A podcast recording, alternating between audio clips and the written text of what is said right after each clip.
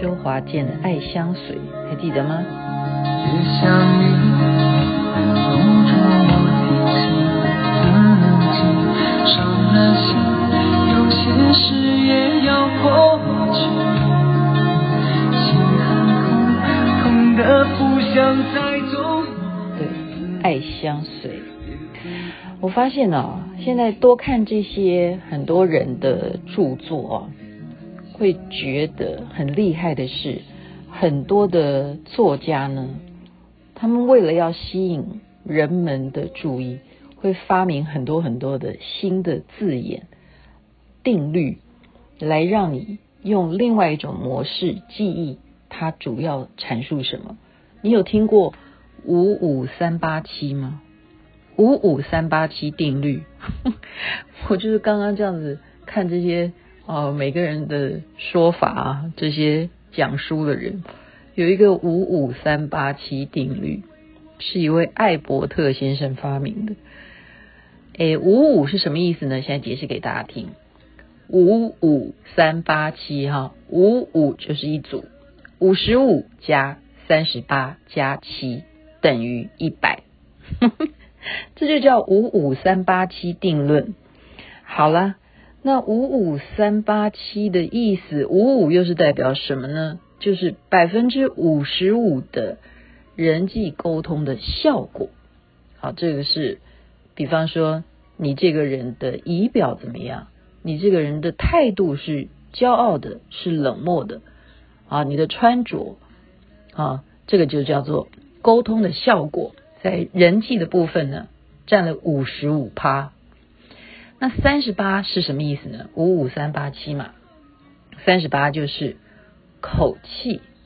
哦，一个人要成功呢，不是只是靠外表哦，你就算穿得好，你看起来肢体语言都很 OK， 你很会走台步，但是你一出口，你的口气没有学得很 nice， 或者是说你的口气是要去指挥别人什么，这都是有他的一些方法。你的口气对的话，也许别人就听得进去。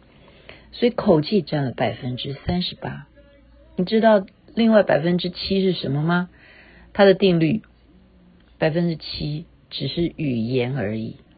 原来我们没有必要一定要学好什么英文。就像我的以前英文老师问我说，你学英文的目的是什么？然后我跟老师说就是希望能够出去旅行啊，然后都可以畅所旅行啊。老师说，我觉得你的英文这样的旅行是够了，因为如果你去欧洲的话，他们不一定讲英文。那我就问老师，那该怎么办啊？那我如果去欧洲，我要讲什么呢？老师说，比手画脚就好啦。所以你看，语言原来在100分里头，它只占了7% 而已。所以55387的定律现在大家学会了吗？55很重要哈，就是你的态度。所以我们常说人要衣装，佛要金装嘛。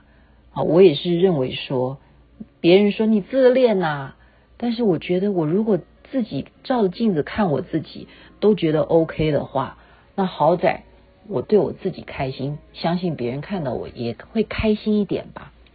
在这边再讲一个比较照镜子的一个刚刚听到的一个故事，这不是书啦啊，这是不是故事，这是书。黑泽明他的自传啊，叫《蛤蟆的油》。他这个描写听起来有点觉得很恶心啊，但是这是一个真实的实验。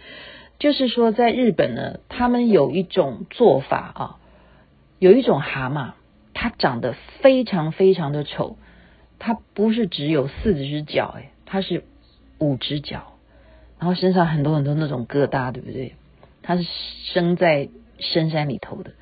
那这些捕猎的人呢，他们特别要抓这种非常丑非常丑的蛤蟆，把它抓了以后怎么样呢？竟然是把它放到一个很多很多镜子的盒子里头。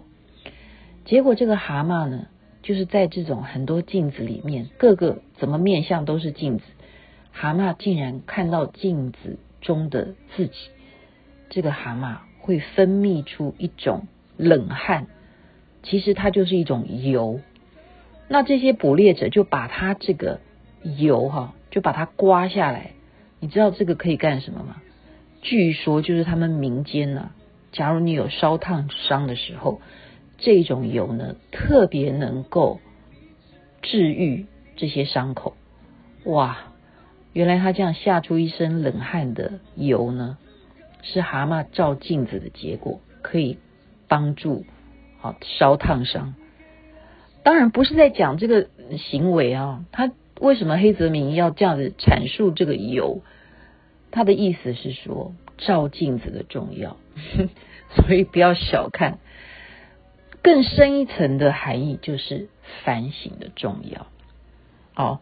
所以我们现在慢慢的多方面的在这个疫情期间很多的学习之后的结论是要反省，我们能够学好的，那也要重新检查自己是不是能够更好一些，按照我们所学的。